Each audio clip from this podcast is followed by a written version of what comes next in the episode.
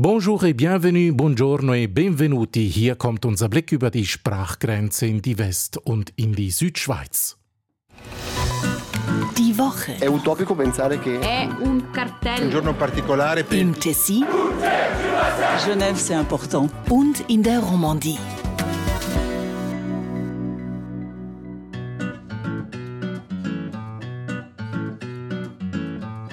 In Bellinzona feiern Tausende ausgelassen die Fasnacht, den Ramadan.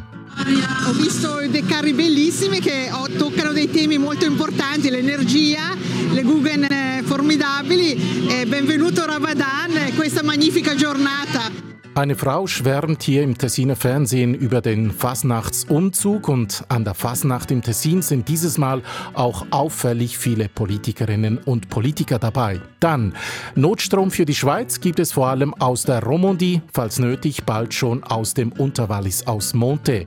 Zudem auf der Alpen-Südseite machen sich Sorgen breit wegen der anhaltenden Trockenheit. Allein in Lugano fehlen 40 cm Regen und dies noch vom letzten Jahr. Und in der Romandie haben es Einbrecher vor allem auf Genfer Geschäfte abgesehen. Les voleurs euh, ont sorti le matériel par les fenêtres. Et après ça, on, on s'est un petit peu barricadé. Die Ware haben die Einbrecher durch die Fenster hinausgeschafft, danach haben wir uns verbarrikadiert, erklärt hier ein Geschäftsinhaber im Westschweizer Fernsehen. Über diese Themen sprechen wir gleich mit Gerhard Lob, freier Journalist in Locarno. Buongiorno a tutti e a tutte. Buongiorno a lei und mit Philipp Reichen, Korrespondent des Tagesanzeigers in Lausanne. Bonjour et bienvenue, cher public. Bonjour à vous, schön sind Sie dabei, auch diese Woche. Mein Name Rino Curti.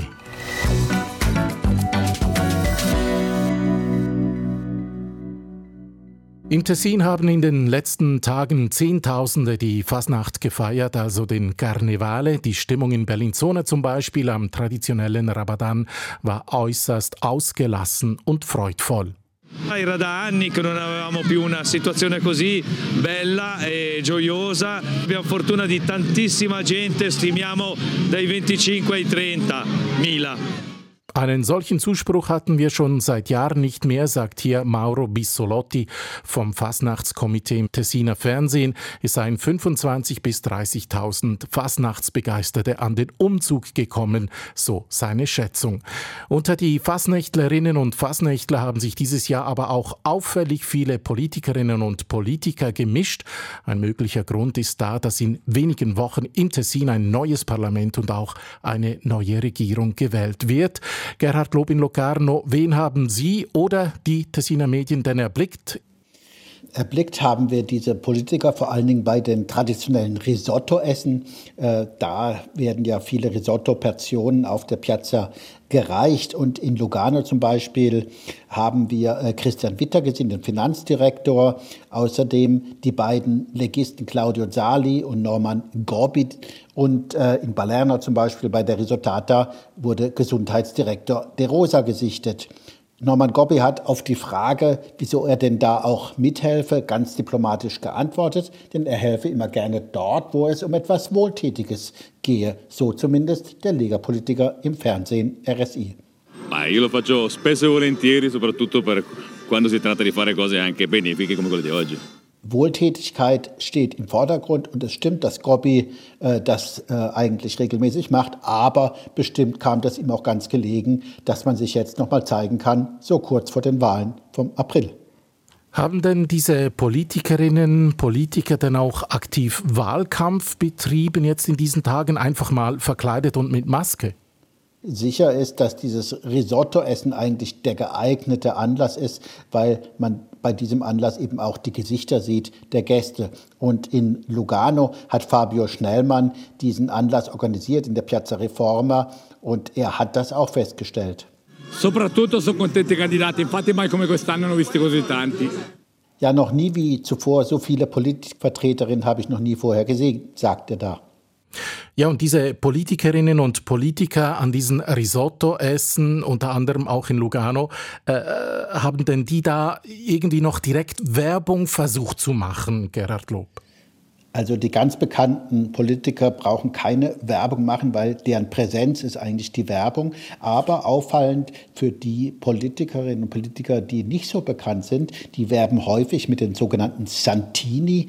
Das sind so kleine Bilder. Wir sagen eben hier Santini wie die Gebetsbilder oder aus dem Gebetsbuch. Und da steht dann neben dem Foto einer kandidierenden Person dann auch immer die Listennummer und die Liste selbst natürlich drauf und damit hoffen sie, Erfolg zu haben. Nun, wenn wir mal die Fasnacht ausblenden, wie läuft der Wahlkampf derzeit im Tessin bis zum Wahlsonntag? Anfang April sind es ja nur noch ein paar Wochen. Ja, eher lau würde ich mal sagen. Äh, es, es gibt ja eine Rekordzahl von Kandidierenden, mehr als 900 für den Großen Rat und fast 100 für den Staatsrat. Und trotzdem so richtig die große Spannung will nicht aufkommen. Am spannendsten vielleicht noch der äh, Bruderzwist, äh, der Geschwisterstreit auch zwischen Lega und SVP, die ja eine Einheitsliste haben für den Staatsrat. Und dort ist der amtierende Staatsrat Claudio Zali wird etwas bedrängt von Piero Marchesi. Er ist Nationalrat der SVP für das Tessin und ist auch auf der Liste. Und ja, er würde gerne in den Staatsrat. Und das ist schon ganz interessant, diese Auseinandersetzung. Claudio Zali hat bei Parteiveranstaltungen gesagt, er hat äh, seine Anhänger aufgerufen, auch keine Stimmen zu verschenken. Also äh, es war ganz klar, da äh, der Appell auch an seine Leute, nur Lega zu wählen und keine Stimmen an die SVP abzugeben. Die Lega bangt da also offenbar um die Wiederwahl von Regierungsrat, von Staatsrat Zali. Ähm, muss die Lega vielleicht auch im Parlament mit Verlusten rechnen in ein paar Wochen? Gibt es dazu schon erste Prognosen oder Umfragen?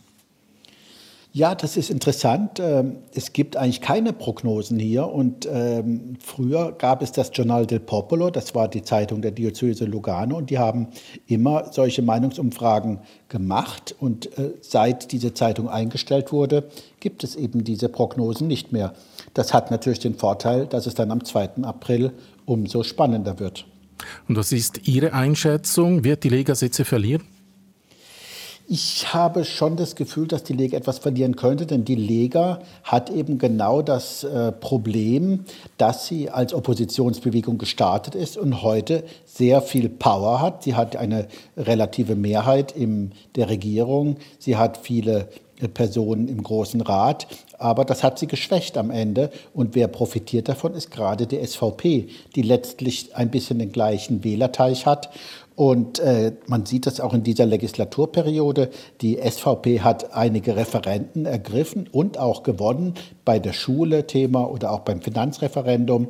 Und die SVP hat ein bisschen die Position oder die Rolle eingenommen, die die Lega früher gespielt hat als Opposition. Heute ist die Lega die Regierungspartei.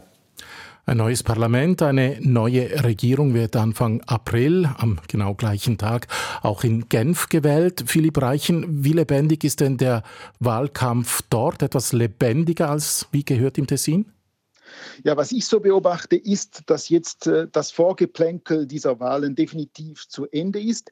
Jetzt wird der Wahlkampf wirklich konfrontativ. Jetzt beginnen auch die Fernsehdebatten so langsam.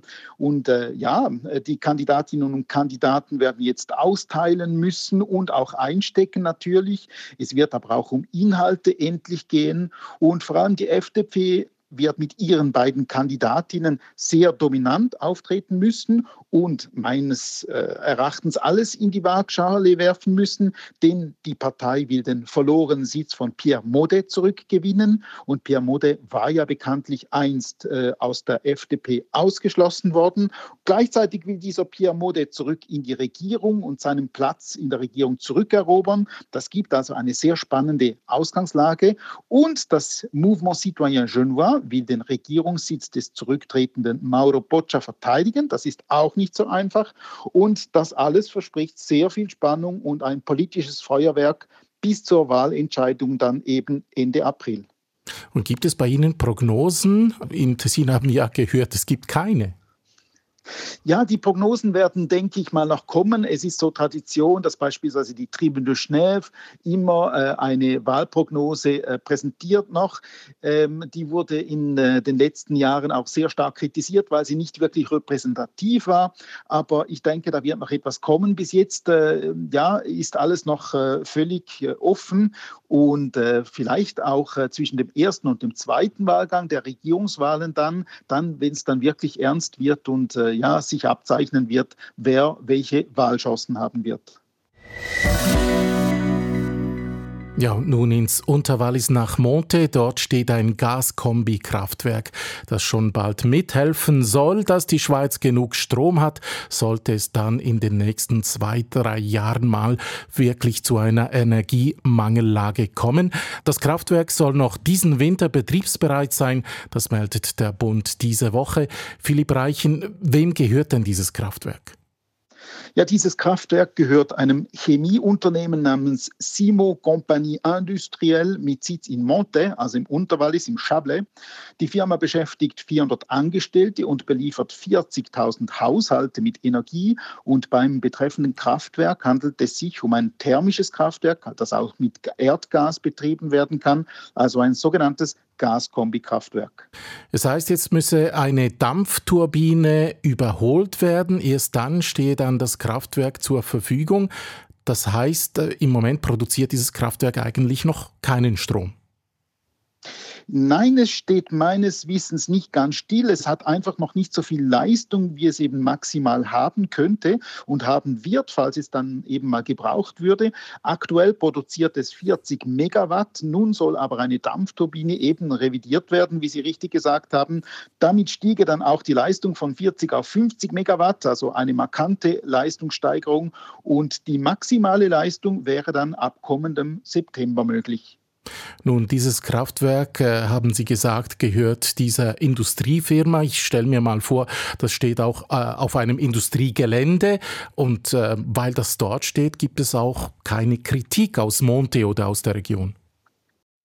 Nein, nein, Kritik gibt es keine. Es ist ja ein bekanntes äh, Unternehmen und auch ein bekanntes Kraftwerk in dem Sinne. Es ist auch in der Romandie jeder Frau und jeder Mann klar, dass es in den kommenden Wintern eine Energieknappheit geben könnte, also man vorsorgen muss. Darum sind sich die Romans sehr bewusst, dass es eben Maßnahmen braucht. Äh, der Vertrag mit dem Kraftwerk in Monte gilt übrigens nur bis ins Jahr 2026, ist also zeitlich limitiert und bringt der Firma auch Geld ein, nämlich über 20 Millionen Franken. Was aber entscheidend ist, das Kraftwerk wird wirklich nur im Notfall gebraucht äh, für die Schweizer äh, Stromproduktion oder für die Restschweiz, sage ich jetzt mal, wenn es also wirklich zu einer Energiemangellage kommt. Eben, der Bund hat da mal an drei Standorten ein Reservekraftwerk äh, für sich gebucht, eben für diese Strommangellage. Jetzt sehe ich, äh, von diesen drei stehen zwei in der Romandie, eines in der Region Neuchâtel, hier in Monte. Ähm, fällt das dem welschen Publikum der Öffentlichkeit denn auf? Ja, nein, nicht wirklich. Also es ist wahrscheinlich eher ein Zufall, dass das so ist. Es äh, gäbe ja übrigens noch andere Kraftwerkbauten, die man eigentlich einsetzen könnte. Ich denke da an das Thermalkraftwerk in Vouvry. Aber in, in diesem Fall, eben im Fall von Vouvry, wäre wohl der Aufwand einfach zu groß geworden, um das Kraftwerk in kurzer Zeit flott zu kriegen und im Bedarfsfall als Notfallkraftwerk äh, einsetzen zu können. Es ist so, dass eben jetzt diese Kraftwerke in der Romandie stehen, aber die Romans, den Romos ist sehr bewusst, dass natürlich auch die Atomkraftwerke dann eben in der Deutschschweiz stehen und darum ähm, ja auf die geografische Verteilung dieser Kraftwerke wird in dem Sinne nicht so wahnsinnig geschaut. Le Doc. Im Tessin beginnen sich die Behörden langsam aber sicher Sorgen zu machen wegen der anhaltenden Trockenheit. Auf der Alpen-Südseite fehlt rund die Hälfte der üblichen Regenmengen und auch in den Tessiner Bergen liegt nur spärlich Schnee, der dann im Frühling schmelzen könnte. Für den kommenden Sommer lässt das wirklich nichts Gutes erahnen. Darin sind sich die Fachleute einig. Gerhard Lob in Locarno, wie zeigt sich diese Trockenheit denn aktuell im Tessin? Ja, äh, es zeigt sich daran, dass natürlich der Seestand ist sehr niedrig. Auch die äh, Flüsse, zum Beispiel, ich sehe äh, regelmäßig die Mancha. Äh, Und äh, da die Maggia ist ein wirklich kleines Rinnsal geworden und wir spüren das auch hier, dass einfach der Regen fällt. Die äh, Wiesen sind gelb, jetzt schon im Februar irgendwie äh, ist es einfach wirklich trocken. Und äh, man muss bedenken, ich sprach gerade von dem Pegelstand des Lago Maggiore, der hat äh, im ganzen Jahr 2022 lag er schon unter den Normalwerten des Mittelwert der letzten 20 Jahre. Insgesamt sogar 450 Tage darunter. Das sagt doch einiges aus. Und äh, jetzt wissen wir, dass es seit dem 1. Dezember, das ist der meteorologische Winterbeginn, nicht einmal die Hälfte der üblichen Niederschläge gegeben hat. Also die Situation ist schon ein wenig besorgniserregend und es ist auch ein Gesprächsthema zwischen den Leuten. Alle sagen, eh, farebbe bene se piovesse un po'. Eben, es täte gut, wenn es ein bisschen Regen gäbe. Ähm, in den Tessiner Bergen liegt ja derzeit auch nicht viel Schnee. Der könnte ja dann schmelzen im Frühling, aber der ist ja nicht da. Ähm, wie gut sind denn die Speicherseen gefüllt? Ja, zuerst mal das mit dem Schnee, das stimmt, das ist ein großes Problem. In den Bergen liegt sehr wenig Schnee und das heißt, es wird auch sehr wenig Schmelzwasser geben. Und schon jetzt sind die Speicherseen sehr gering gefüllt. Im Tessin haben wir 16, das ist die meiste Zahl der Kantone und äh, der Füllungsgrad beträgt nur 31 Prozent im Moment. Und da zeigt sich auch die Wetterscheide ganz gut, weil zum Beispiel Graubünden äh, hat 54 Grad und auch im Wallis liegt er deutlich höher und die ganze Schweiz, die übrige Schweiz eben auch über 50 Prozent. Und das äh, ist doch keine gute Situation. Der Tessiner Klimatologe Noet Sardi befürchtet denn auch, dass äh, das Wasser nicht äh, lange ausreichen wird, also die Produktion zurückgefahren wird gegenüber den Vorjahren, die Produktion nicht den Stand der Vorjahre erreicht und daher auch der Strom teurer wird, weil man ihn importieren muss. Ci sarà una minore produzione di energia elettrica e quindi per il consumatore alla fine un aumento dei costi perché questa energia dovrà essere importata. Die Energie muss dann importiert werden und äh, ohne Wasser aus den Stauseen wird dann auch am Ende zum Beispiel Früchte und Gemüse teurer, sagt Sadi im Fernsehen. Ist denn klar, wie viel es ab jetzt regnen müsste, um im Tessin diesen fehlenden Niederschlag, dieses fehlende Wasser aufzuholen? Ja, Klimatologe Noel Sardi hat sich das angeschaut und es müsste jetzt praktisch den ganzen Frühling regnen, um das Defizit auszugleichen. Ich habe gelesen an anderer Stelle, es müsste 30 Tage ununterbrochen regnen, um dieses Defizit wieder auszugleichen. Also wirklich sehr, sehr viel. Im Tessin muss man bedenken, fallen im Schnitt eigentlich 200 Zentimeter Niederschläge pro Monat. Aber wie gesagt, im Moment ist das nicht in Sicht. Der Frühling muss ja noch kommen, obwohl die, Temperatur am, äh, die Temperaturen am Steigen sind im Tessin. Dann noch der heiße Sommer. Überlegen sich da vielleicht die Behörden im Tessin etwas gegen diese Trockenheit zu unternehmen, zum Beispiel Einschränkungen, um Wasser zu sparen? Jetzt schon? Äh, so etwas habe ich nicht gesehen bisher. Äh, wir hatten das ja letztes Jahr, denn die Dürre war ja letztes Jahr schon extrem die Frage, ja, gibt es Maßnahmen? Bisher sehe ich die nicht, auch zum Wassersparen. Das äh, kann aber dann kommen wieder, äh, wenn die Situation sich nicht verbessern sollte und insbesondere im Spätfrühling und Sommer so bleiben sollte. Philipp Reichen in Lausanne. Eben diese Trockenheit im Tessin, Norditalien, merkt man in der Romandie auch etwas von dieser Trockenheit. Gibt es das? Ja, so was äh, Kollege Gerhard Lob jetzt da über das Tessin und eben Norditalien erzählt hat, äh, klingt doch sehr dramatisch. Äh, das nimmt man das so in, in der Romandie nicht wahr. Es gibt aber durchaus auch solche Diskussionen, muss man sagen, vor allem im Wallis. Dort gibt es nämlich im Mittelwallis und Oberwallis jetzt schon klare Anzeichen dafür, dass es eben zu trocken ist, aber nicht im Chablais beispielsweise, also im Unterwallis, äh, also in der Gegend in Richtung des Genfersees. Aber trotzdem, man ist nicht unruhig im Wallis äh, wegen dieser Trockenheit. Aber ähm, ja, man muss auch sagen, dass die Schneedecke in den Walliser Bergen eben schon sehr dünn ist und damit die Schneeschmelze sicher geringer ausfallen wird. Äh, die Spezialisten im Walliser Umweltdepartement sagen jedoch, solange wir Gletscher haben, und die gibt es ja immer noch, auch wenn sie jetzt äh, wirklich am, am Schmelzen sind und dramatisch am Schmelzen sind, reguliert das den Grundwasserspiegel. Aber klar ist, das ist ein Spiel auf Zeit, weil irgendwann werden eben dann diese Gletscher nicht mehr existieren und eben dann auch nicht mehr dieses Wasser kommen und dann spätestens wird es prekär. Und man arbeitet aber heute schon an Lösungen, beispielsweise in den Rebhängen hat man mal so ein Pilotprojekt lanciert, ein Versuch lanciert, in dem man eben äh, für den Sommer dann äh, Wasserleitungen installiert hat, äh, wo man ganze Rebhänge so quasi bewässern kann. Und jetzt geht es hier um Diebstähle und Einbrüche. Gemäß einer neuen Untersuchung eines Schweizer Versicherers wird in der Romandie am häufigsten in Genfer Unternehmen und Firmen eingebrochen. Dies zeigt eine Auswertung der letzten 15 Jahre. Philipp Reichen, wie häufig passieren denn diese Einbrüche? Ja, gemäß der Studie betreffen fast 4 Prozent aller Einbrüche äh, Genfer Firmen. Auch in den Kantonen Watt, äh, Neuenburg und Jura wird gerne und oft eingebrochen. Und damit äh, lässt sich auch sagen, es handelt sich um Kantone, die allesamt eben an der Grenze zu Frankreich liegen. Aber auch in Freiburg und dem Wallis wird offenbar überdurchschnittlich viel eingebrochen. Das hat eben das Westschweizer Radio und Fernsehen diese Woche aufgezeigt. Ist denn klar, welche Firmen oder Geschäfte am meisten von diesen Einbrüchen betroffen sind? Ja, wer jetzt denkt, nur Uhren- oder Bijouterieunternehmen würden bestohlen oder eben öfters ausgeraubt, der irrt. Es sind auch Handwerkerbetriebe, die öfters Opfer von Diebstählen werden, etwa solche, die mit wertvollen Rohstoffen wie Kupfer arbeiten. Und gemäß der Genfer Polizei sind eben äh, nebst diesen Geschäften auch Baustellen sehr betroffen.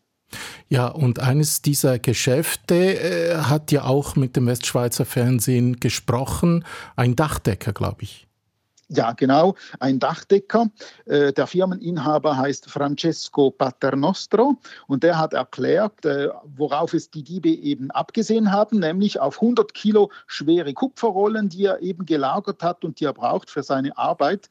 Aber ähm, hören wir doch mal rein, was er gegenüber RTS gesagt hat.